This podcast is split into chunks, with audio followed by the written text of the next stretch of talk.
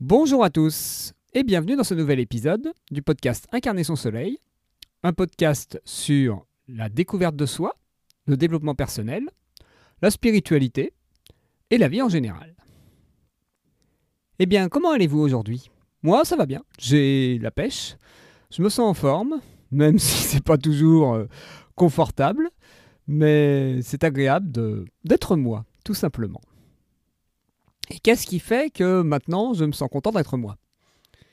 Tout simplement parce que euh, je commence à m'accepter tel que je suis et que je me choisis d'abord. Et pour raisonner avec ça, j'ai envie d'aborder aujourd'hui le sujet de l'engagement. L'engagement envers l'extérieur, envers des causes, envers les autres, mais surtout et principalement envers soi-même. C'est ça qui m'a fait beaucoup évoluer, c'est de revoir mon rapport à l'engagement. Car avant, j'avais un côté très psychorigide, très petit-fils sage, je vais dire, qui respectait les demandes extérieures. Et quand on me demandait quelque chose, je disais quasiment toujours oui. Et donc, je m'engageais quasiment toujours. J'ai déjà un peu abordé le sujet dans mon rapport aux relations. Et donc, j'avais un côté assez zéro ou un. C'est où je m'engage complètement, ou je m'engage pas du tout. Et donc, j'avais soit le choix d'accepter totalement ce qu'on me proposait, que ce soit une idée de sortie ou une tâche à faire ou autre chose, soit de dire non.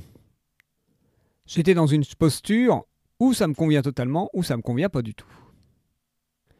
Mais dans les relations qui comptaient ou les relations professionnelles, où là, il y avait un autre enjeu, il y avait toujours le critère que je voulais euh, ou rendre service ou respecter mon engagement euh, en tant qu'employé.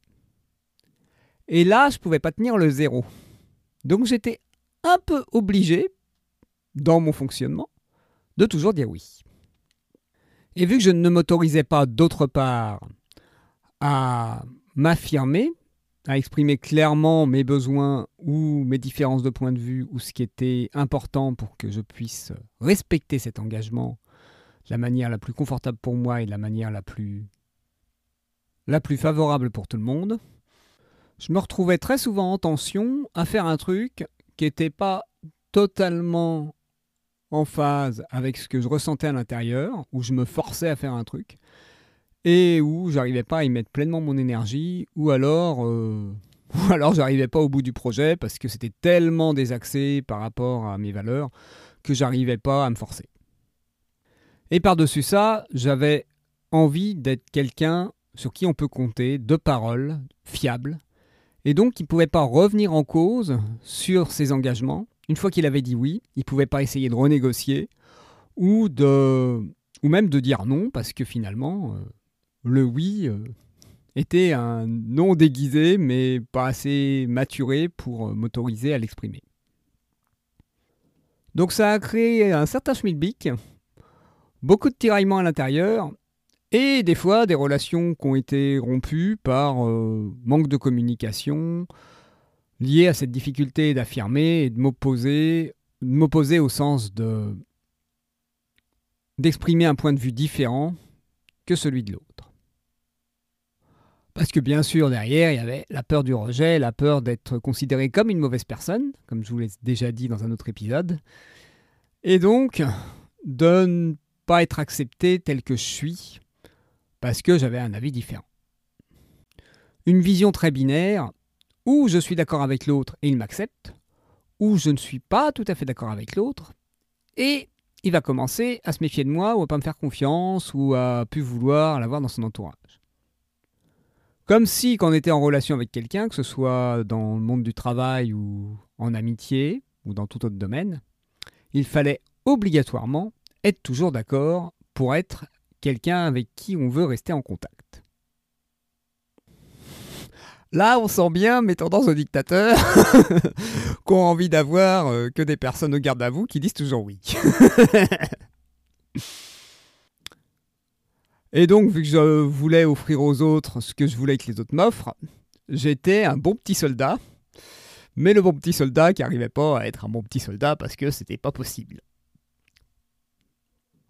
Donc avec l'âge, les expériences inconfortables Et je dirais les clashs et les, et les ruptures relationnelles ou professionnelles, j'ai commencé à mettre un peu d'eau dans mon vin et à me rendre compte que ce qui créait les problèmes, c'était pas la demande de l'autre, c'était la non-écoute de moi. Je m'engageais pour les projets de l'autre, mais est-ce que je m'engageais pour les miens ? Et donc c'est normal que si au bout d'un com- d'un moment, je m'engageais plus dans ce qui était important pour l'autre que ce qui était important pour moi, au bout d'un moment, ça hurlait à l'intérieur et ça avait envie de tout foutre en l'air, de se barrer en courant et prendre le sac à dos et d'aller faire son ermite ou son, ou son routard ou son voyageur pour ne plus avoir d'engagement et de responsabilité. Parce que j'étais encore dans la vision que les responsabilités, elles me sont imposées et ce n'est pas moi qui l'ai choisi. Alors que, quand un projet m'intéresse, quand j'ai envie de quelque chose, je peux assumer ses responsabilités, je peux les prendre en charge, sans que ça devienne une charge. Comme par exemple, ramasser les crottes de chiens dans notre jardin, parce que c'est l'effet secondaire d'avoir un chien, et je suis très content de l'avoir, donc je suis, très, je suis totalement prêt à aussi rajouter cette tâche à mon emploi du temps quotidien. Et ce qui m'a aussi permis de me détendre dans mon rapport à l'engagement, c'est réduire mes exigences, être moins perfectionniste et arrêter d'avoir des attentes irréalistes sur la vie. Arrêter, euh, par exemple, d'imaginer que tout doit bien se passer dès le premier coup, tout doit être hyper carré, hyper clair dès le départ et que cela dure toujours. En gros, à une époque, j'avais l'illusion, j'avais même le désir un peu fou, qu'une fois que j'avais fait une tâche, par exemple faire le ménage, je n'ai plus à la refaire après. Sauf que le monde n'est pas constitué comme ça et les choses ne sont pas euh, faites pour durer de manière irrémédiable. On peut avoir quelque chose qu'on fait à un moment T qui, je dirais, remet les choses en ordre, même si c'est plus large que ça. Mais cet ordre qu'on a remis en place, ce ne sera peut-être pas l'ordre adapté pour nous plus tard, ou peut-être que cet ordre va devenir du désordre dans le futur, par le biais du temps ou de nos propres comportements. Et donc j'ai aussi lâché l'engagement que j'avais vis-à-vis de moi, que tout devait être parfait, et que tout devait être euh, tel que je l'avais imaginé ou tel que je pensais que l'autre l'imaginait dès le départ. Je dirais même immédiatement. Et en retirant ces attentes démesurées et irréalisables, ça m'a permis aussi de me détendre dans mes engagements et dans mes, dans mes rapports humains, et me permettre aussi d'être plus flexible. Et j'ai aussi appris, ainsi, à renégocier. À dire, oui, je suis d'accord pour faire telle ou telle chose, mais j'ai besoin, moi, de ces conditions supplémentaires. Est-ce que tu es d'accord pour ça ?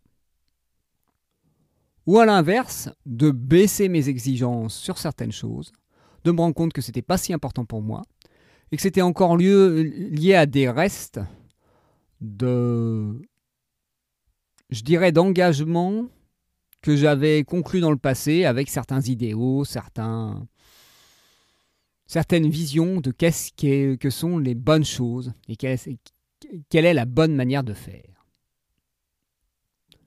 Comme vous voyez, tous mes épisodes se répondent un peu, et c'est des fois dur de me limiter à un seul sujet.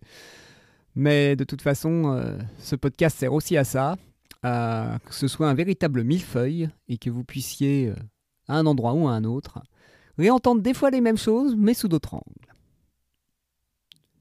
Et donc j'ai appris de plus en plus à m'engager pour mon bien-être, pour mon plaisir, pour mon bonheur, et pas pour euh, atteindre le Graal d'être la personne parfaite, la personne qui répond à toutes les demandes extérieures, et qui fait tout parfaitement du premier coup.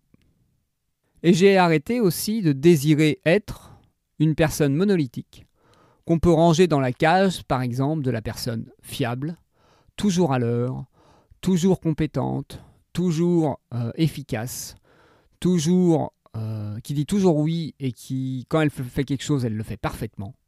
Parce que ça, ça me crée une tension de dingue, et vu que c'était inatteignable, parce que je ne suis pas compétent dans tous les domaines, je ne suis pas toujours fiable, et je n'ai pas toujours l'énergie pour dire toujours oui, ou pour faire les choses de la manière adaptée, parce que des fois, je ne suis pas du tout compétent, ça m'a permis de me détendre et, euh, et de faire de mon mieux.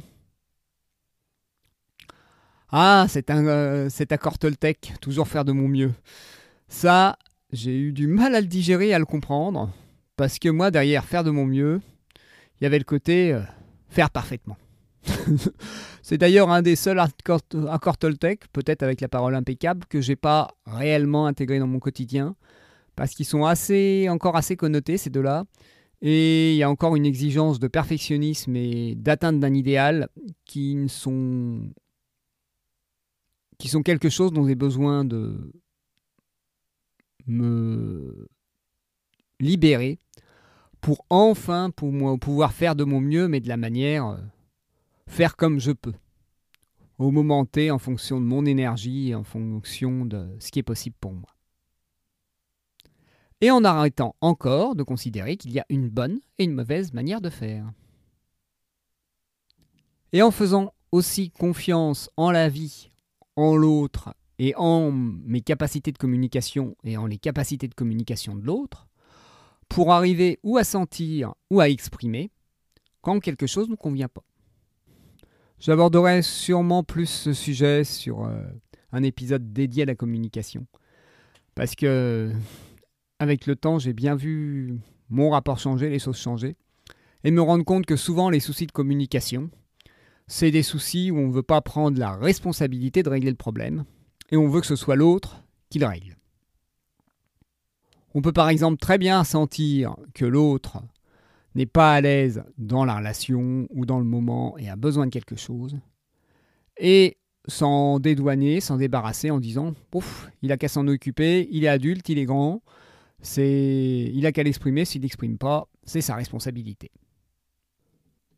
Posture qui, sous prétexte de laisser l'autre dans son libre arbitre et son autonomie personnelle, sous prétexte bien pensant d'éviter l'ingérence, empêche d'ouvrir la communication et de proposer à l'autre de s'exprimer.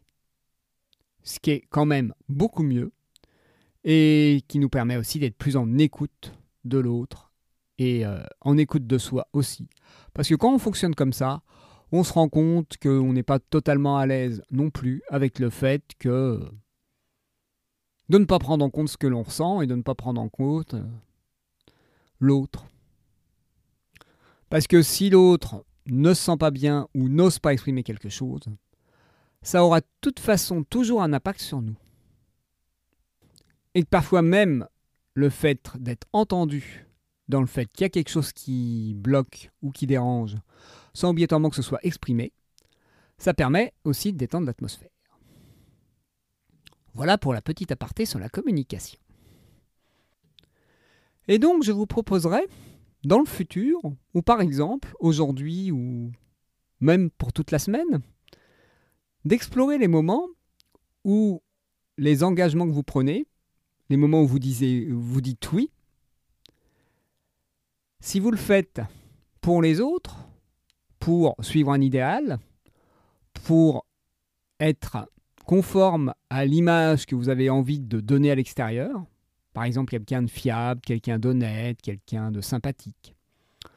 Ou si vous les faites, vous faites ces choix et vous prenez ces engagements, parce que c'est qui vous avez envie d'être et c'est ce qui vous fait plaisir.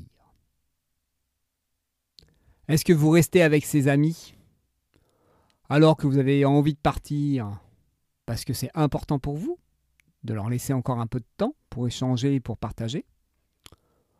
Ou est-ce que vous le faites parce que vous imaginez que c'est ce que demande l'autre et donc que vous vous engagez à rester pour respecter je dirais un engagement implicite et tacite entre vous, comme quoi il ne faut pas abandonner l'autre quand l'autre a besoin de parler. Voici un exemple parmi tant d'autres où cette notion d'engagement, de qu'est-ce qu'on met derrière nos choix, peut permettre de poser des choix différents. Et que même parfois le meilleur moyen de d'être engagé envers soi-même, c'est de se désengager. Car l'engagement, c'est avant tout un choix, une décision de mettre de l'énergie dans quelque chose parce que c'est important pour nous, parce qu'on a envie de le faire et parce que ça, ça nous importe. Et si ce n'est pas important pour nous de le faire, alors pourquoi s'engager ? Et si on a l'impression que ce n'est pas si important pour nous, c'est peut-être des fois tout simplement une histoire de point de vue. Parce que oui, parfois on peut avoir l'impression qu'on, qu'il faut qu'on fasse le ménage, mais parfois on se rend compte que faire le ménage c'est aussi important pour nous parce que ça nous permet d'avoir un environnement sain et qui nous permet d'être détendu. Et de ne pas avoir éternellement en tête le « il faut que je range ce bordel qu'il y a sur la table parce que sinon ça va poser souci ». Parfois, la seule importance qu'on peut mettre derrière une action, c'est d'être déchargé de cette action, que de toute façon, on est entre guillemets obligé de faire, comme payer ses impôts ou faire certaines démarches administratives. Et être détendu, parce qu'on a fait la, l'action, est-ce que ça peut déjà pas être suffisamment important ? Donc je vous souhaite pour les prochains jours de vous engager envers vous-même et de vous repositionner d'une manière qui est juste pour vous, tout en mettant de plus en plus dans vos vies des actions et des choix qui ont réellement une valeur à vos yeux. Car sinon, la vie perd son sens et ça peut parfois se transformer en déprime ou, ou en remise en question perpétuelle, ce qui n'est pas la meilleure des solutions pour se sentir vivant et se sentir exister, se sentir... Euh, utile ou heureux tout simplement. Et bien sur ce, je vais vous souhaiter plein de légèreté, plein d'implication dans vos choix, dans vos actes et dans vos engagements. Et je vous dis à très bientôt pour un nouvel épisode. Et n'oubliez pas, vous pouvez toujours me contacter à l'adresse mail pierre arobase incarner son soleil point fr. À très bientôt.